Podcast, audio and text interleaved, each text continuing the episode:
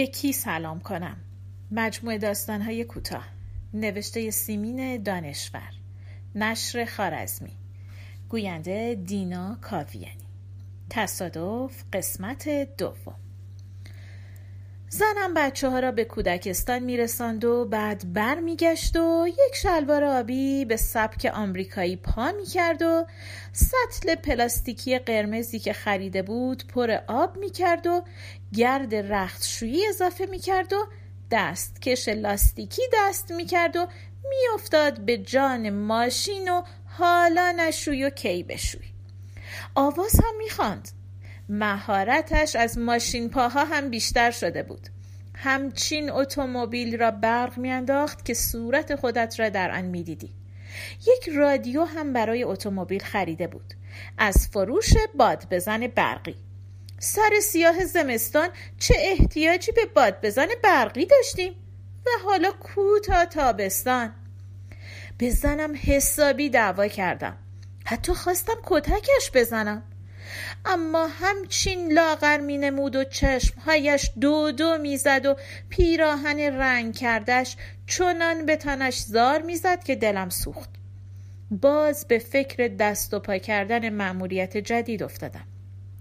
بس که دوندگی کردم و شاید هم از قصه از پا افتادم و خانه خوابیدم. زنم در پرستاریم سنگ تمام میگذاشت. والده صبحها از پاقاپق میکوفت و میآمد و برایم آش میپخت و شبها زنم می‌برد میرسندش. و وقتی میآمد با کلید ماشین بازی می‌کرد و توضیح می‌داد که از کدام راه ها رفته و از کدام ماشین ها جلو زده و چه مترک ها شنیده. یک شب دیر کرد. چنان دلم شور افتاده بود که نگو. ساعت نه تلفن زنگ زد. صدای زنم از آن طرف سیم آنقدر وحشت زده به گوش می رسید که دلم سوخت. عزیزم نترس. هیچ طوری نشده. اما تصادف کردم. گفتم تصادف؟ گفت بله. گفتم با کی؟ گفت با یک افسر راهنمایی. گفتم افسر راهنمایی؟ خدایا دنیا پیش چشمم سیاه شد. از تمام دنیا آدم با افسر راهنمایی رانندگی تصادف کند. مگر می شود از پس اینها درآمد؟ زنم گفت نه با خودش با موتورسیکلتش. هرچه پول تو خانه است بردار با تصدیقم. تصدیقم تو قوطی چرخیاتی است. بیار کلانتری. کلانتری توپخانه. طرف حرف از سه هزار تومن می‌زند. مثل داشها لباس پوشیدم. کراوات قرمز زدم و کت جیر پوشیدم و کلاهم را کج گذاشتم و وارد کلانتری شدم. درجه تبم سی و نه بود. اما زنم می‌گفت ورودت به صحنه عالی بود عزیزم. گفتم آقایان مگر زنم چه کرده؟ قتل عمد کرده؟ زنم گوشه ای روی نیمکت نشسته بود و همچین ترسیده و رمیده و بدبخت به نظر می آمد که دلم آتش گرفت. به دیدن من براق شد و پا شد و گفت به خدا اصلا تقصیر من نبود. پاسبان توی گزارشش نوشته مادرت را که رساندم برگشتن جلوی وزارت بهداری مجبور به توقف شدم. راه بندان بود. چرا که آقای برژنف با همراهانشان رفته بودند شیر خورشید سرخ. این آقای استوار به درجه های مرد نگاه کردم. سروان بود. اسکورت آقای برژنف بوده.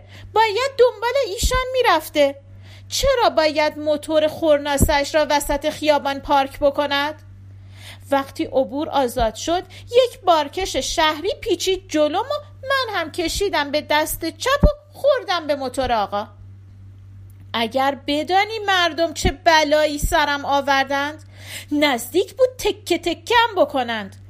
بادم جان دور قابچین هایی را که خودشان آورده بودند برای آقای برژنف دست بزنند و هورا بکشند هی می‌گفتند بانو دلکش. حالا بانو دلکش حرف خوبشان بود. آنقدر حرفهای بدبد به هم زدند. و زد به گریه. جناب سروان گفت ما هستیم و موتورمان. صاحب اصلی خیابان ها هم ما هستیم. هر جا دلمان خواست پارک می‌کنیم و خانوم بی تصدیق رانندگی می‌کرده. جرمش حرف سروان را قطع کردم و تصدیق زنم را از جیبم در آوردم و جلوی چشم سروان گرفتم. تصدیق را قاپید و من ترسیدم با او گلاویز بشوم. اصلا از رانندگی و افسر راهنمایی میترسم. دست خودم که نیست. زنم گفت مرحبا به غیرتت. تصدیقم را که با خون دل گرفته بودم از دست دادی. و زد به گریه. افسری جلو آمد که گزارش پاسبان دستش بود. گفت صلح کنید و آقا شما آنچه را که شکسته و خرد شده بخرید و بدهید به جناب سروان و جناب سروان هم تصدیق خانم را پس بدهد. قبول کردیم. زنم پشت فرمان نشست. دستش میلرزید. من بغل دستش نشستم و جناب سروان هم پشت سرمان و تمام مغازه های یدک فروشی خیابان چراغ برق را زیر پا گذاشتیم تا توانستیم تلق جلوی موتور و چراغ جلو و دسته نو گیر بیاوریم. و تمام وقت زنم جناب سروان را نصیحت می کرد که چرا انقدر به فکر ظاهر قضیه و نونواری ماشین و براقی آن است. می گفت عمده آن چیزی است که در سر آدم است از عقل و شعور.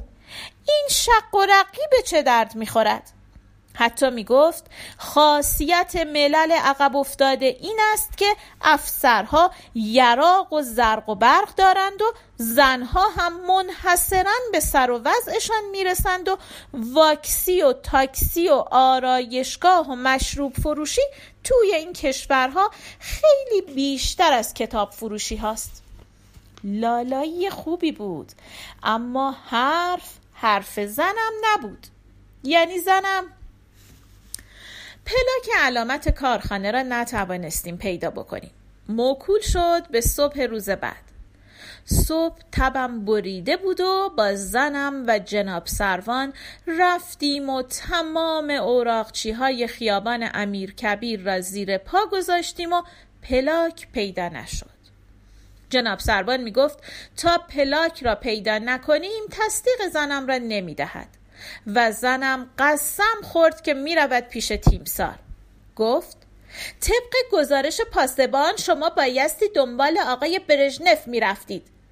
رنگ جناب سروان پرید. تصدیقش را پس داد. دویست تومان خرجمان شده بود. اگر زودتر این تهدید را کرده بود و اگر از اول رفته بود پیش تیمسار این دیویست تومان هم از کیسه من نرفته بود. از پا ننشستم تا باز مأموریت گرفتم و این بار رفتم بندر شاه. نامه های زنم مختصر و غیر مفید بود. نه از اتومبیل حرفی می‌زد و نه کودتای تازه‌ای در خانه کرده بود. کم کم امیدوار شدم که عشق ماشین از سرش افتاده است و زندگی من به روال سابق خواهد افتاد. کاغذهای پر آب و تابی برایش نوشتم. از آن شب توی کلانتری در احواز نام بردم و اینکه یک شبه مرا عاشق خود کرده بود و از صبح آن روز که در بلوار کنار راه آهن قدم می‌زدیم و زنم می‌گفت رنگ مورد علاقم آبی است و کتاب مورد علاقم زیر سایه درختان زیسفون است و اینکه بعدها کتاب مورد علاقش کتاب پر شد و اینکه روز عقد کنن لباس آبی پوشیده بود و فورا بله را گفت و آخوند را معطل نکرد که سه بار خطبه بخواند. کم کم در نامه هایم به فکر بچه سومی افتادم و حتی قدم بالاتر گذاشتم و از فروش اتومبیل حرف زدم و گفتم با این وصف چند تا قسط جلو خواهیم بود. زنم ناگهان سکوت کرد.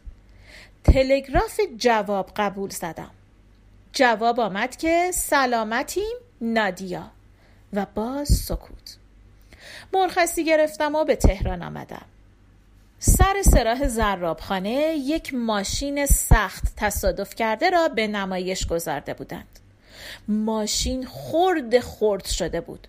با وجود این شناختمش پژوی زنم بود. لابا تا حالا زنم مرده بود. بله. کسی که اتومبیلش به این روز میافتد لابد یک جای سالم در تمام بدنش نیست. از راننده ماشین کرایه پرسیدم از کی تا حالا این پژو اینجاست؟ گفت یک ماهی می شود پرسیدم نمی‌دانید چه به سر رانندش آمده؟ نمی‌دانست. تا به خانه برسم نصف عمر شدم. در زدم زنم در را باز کرد سر تا پا سیاه پوشیده بود و تور سیاه هم روی سرش انداخته بود پرسیدم کی مرده؟ والده؟ بچه ها؟ گفت نه ترس هیچ کس نمرده پرسیدم پس چرا سیاه پوشیده ای؟ از سر سیری گفت تصادف سختی کردم از فرعی می آمدم به اصلی زدم به یک جناب سرهنگ. صدایش صدای خودش بود و ادای هیچ کس را در نمی آورد نه ادای گویندگان رادیو تهران و نه ادای هنرپیشگان فیلم های دوبله را.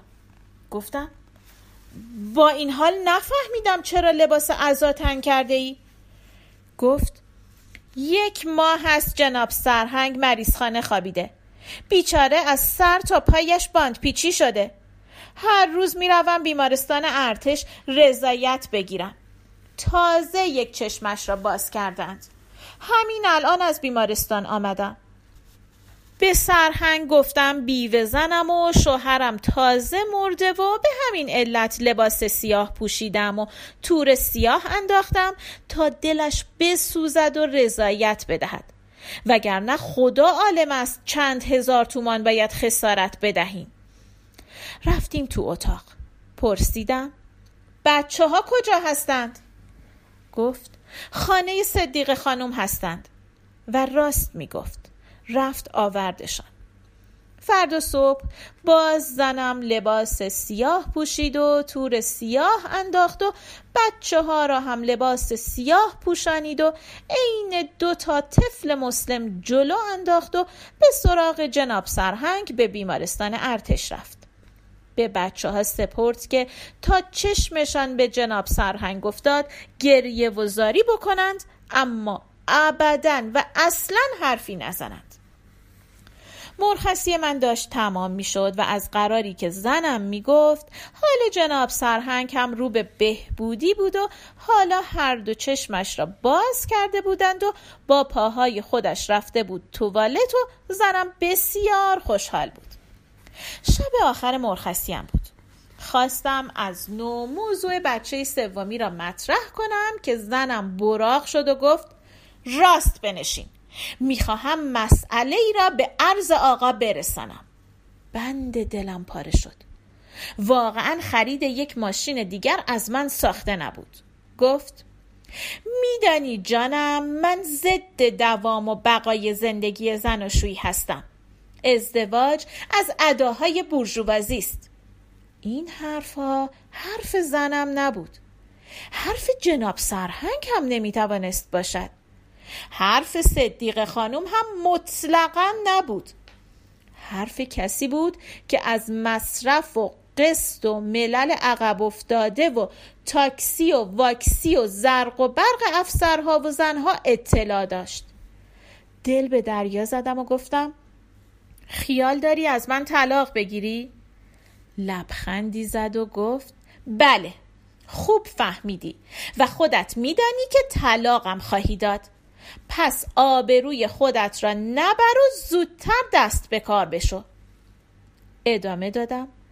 می‌خواهی زن مردی بشوی که از بورژوازی حرف زده؟ گفت نه او اهل ازدواج و از این حرف ها نیست. پرسیدم خیلی وقت است که با او آشنایی؟ و خون خونم را می‌خورد.